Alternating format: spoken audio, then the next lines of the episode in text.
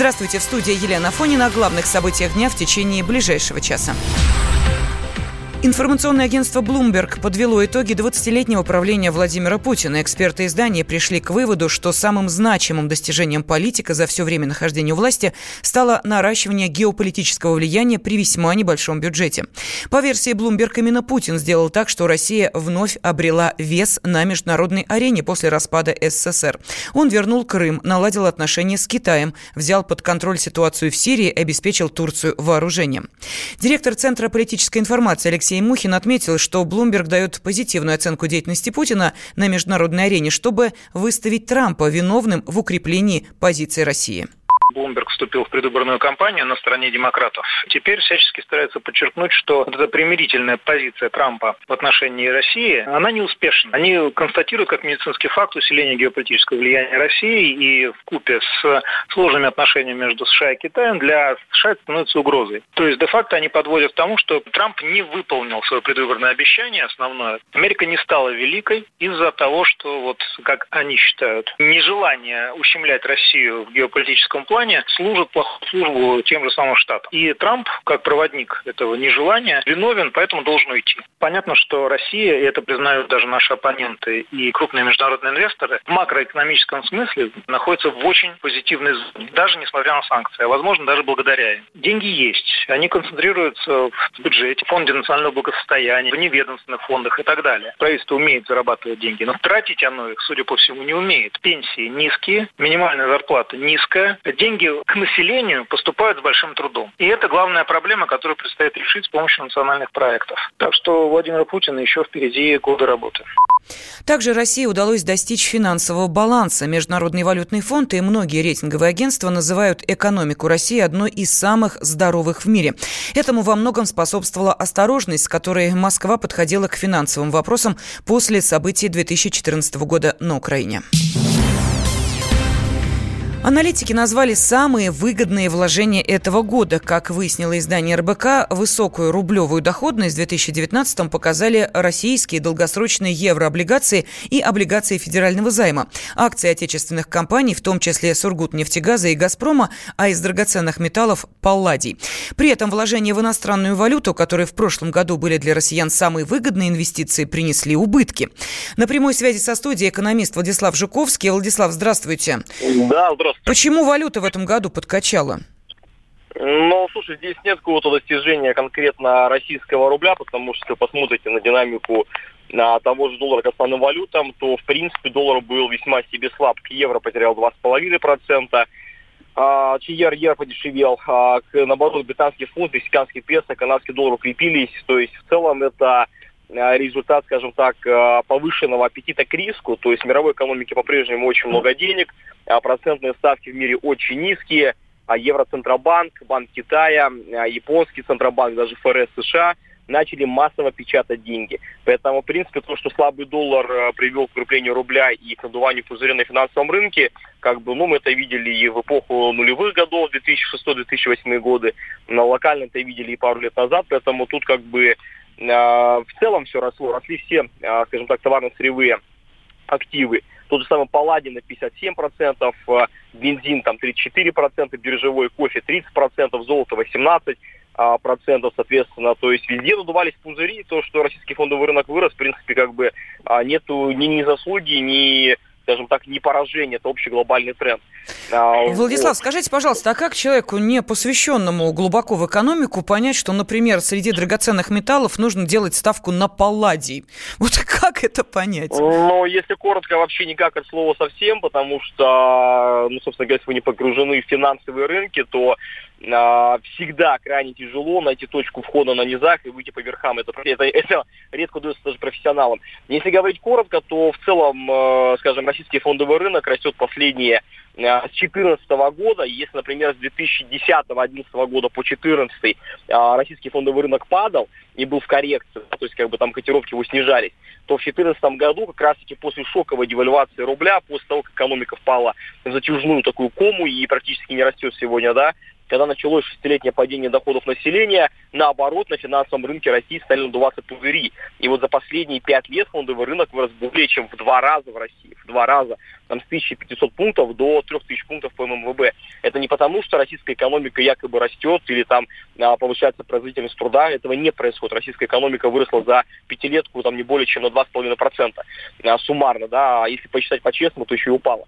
А, все очень просто. Просто шоковая девальвация рубля то есть курс рубля к доллару, а, привело к тому, что экспортеров сырья, у экспортеров нефти, газа, металлов, а, платины, палладия, а, там, алюминия, а, никеля, чего угодно, просто взлетели в небо доходы. Поэтому у нас, если вы посмотрите на структуру фондового рынка, у нас в небо растут котировки именно крупнейших экспортеров сырья и плюс госбанки. Все, больше не растет ничего. Скажи, Поэтому Владислав, это... скажите, простите, Пограде, во что простому россиянину вложиться в следующем году? Ну, смотрите, я вам скажу честно, я не склонен считать, что есть очень сильный потенциал укрепления рубля к американскому доллару. Все-таки надо помнить, что за последние 10 лет рубль упал к доллару более чем, ну, практически в три раза с 23 рублей в 2008 году до 65 рублей вот сейчас – и мы видели 70 рублей и 80 рублей в моменте.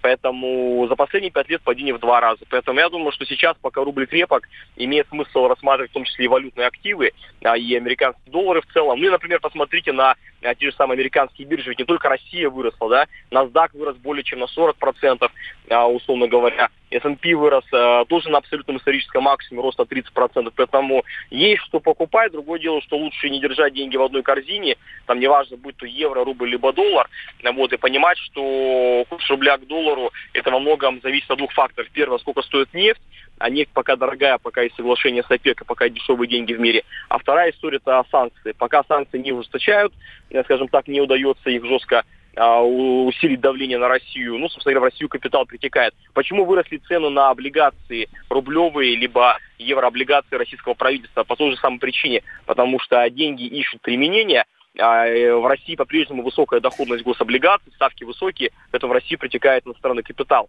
У нас сегодня до 90% новых размещений выкупают иностранцы, там через офшоры, либо по другим каким-то схемам. Спасибо. Есть... С нами на связи был экономист Владислав Жуковский. В следующем году российская ракетно-космическая отрасль поставила перед собой несколько важных задач. Так запланирован второй запуск тяжелой ракеты «Ангара». К Марсу отправится первая за многие годы российско-европейская миссия. Ожидается старт, старт сверхскоростной доставки экипажей на МКС и первый пилотируемый полет на новой ракете «Союз». Обозреватель отдела образования и науки «Комсомольской правды» Александр Милкус рассказал, каких космических достижений он ждет в новом году. В новом году мне хотелось бы больше определенности от российской космонавтики. У нас очень многие проекты, они висят как бы в воздухе, да, и не очень понятно их дальнейшее продвижение. Ну, например, а, мы вместе с Казахстаном должны построить новый стартовый комплекс под ракету «Союз-5», а ракета должна уже через три года взлететь. Деньги вроде бы Казахстан выделил, работы не начались. А определиться со стартовой позицией надо было еще в прошлом году. У нас опять возобновляются переговоры с американцами по нашему участию в лунной космической станции Deep Space Gateway. Опять же непонятно, мы там кто? Партнеры, младшие участники, мы определяем политику и так далее. Мы целый год решали, будем ли мы сами делать лунную программу или с американцами. И вот опять, значит, новые переговоры. Хотелось бы понять все-таки с новым пилотируемым российским кораблем, который теперь имеет наименование «Орел». Было принято решение о переносе запуска с Байконура с Союза Э, на э, ракету «Ангара», которая должна летать с Восточного. Но тут опять непонятно, потому что до этого специалисты много раз говорили о том, что пилотируемые корабли с Восточного пускать нельзя. У нас нету достаточных средств спасения, если с ракетой что-то произойдет. Хочется более внятного понимания, куда мы дальше движемся.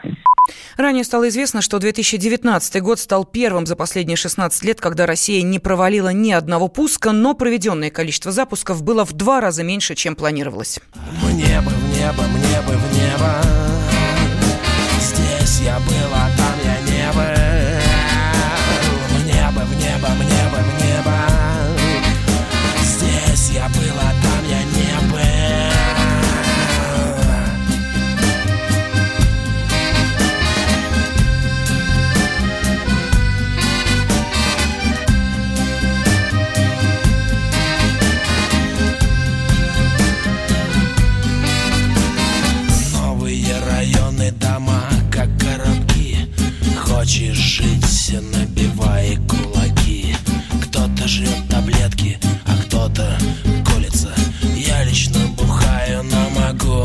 творится Мы небо в небо, мне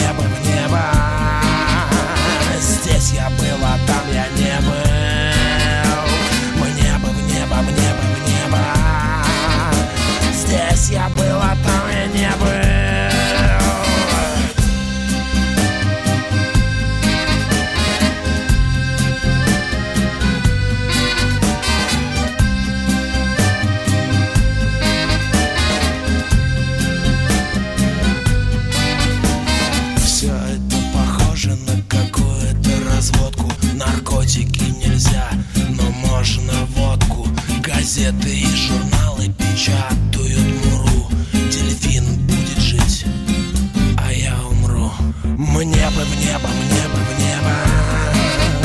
Здесь я был, а там я не был. В небо, в небо, в небо, в небо. Здесь я был, а там я не был. Темы дня.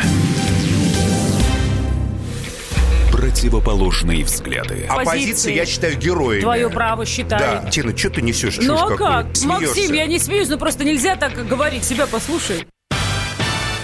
Разные точки зрения. Призывы «надо выходить и устраивать Майдан» — это нарушение закона. И вообще это может закончиться очень нехорошо. Вы не отдаете себе в этом отчет? По-моему, нет, решили допрос устраивать.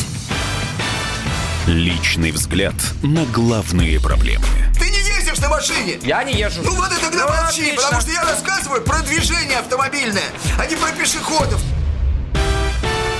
Свобода слова в прямом эфире.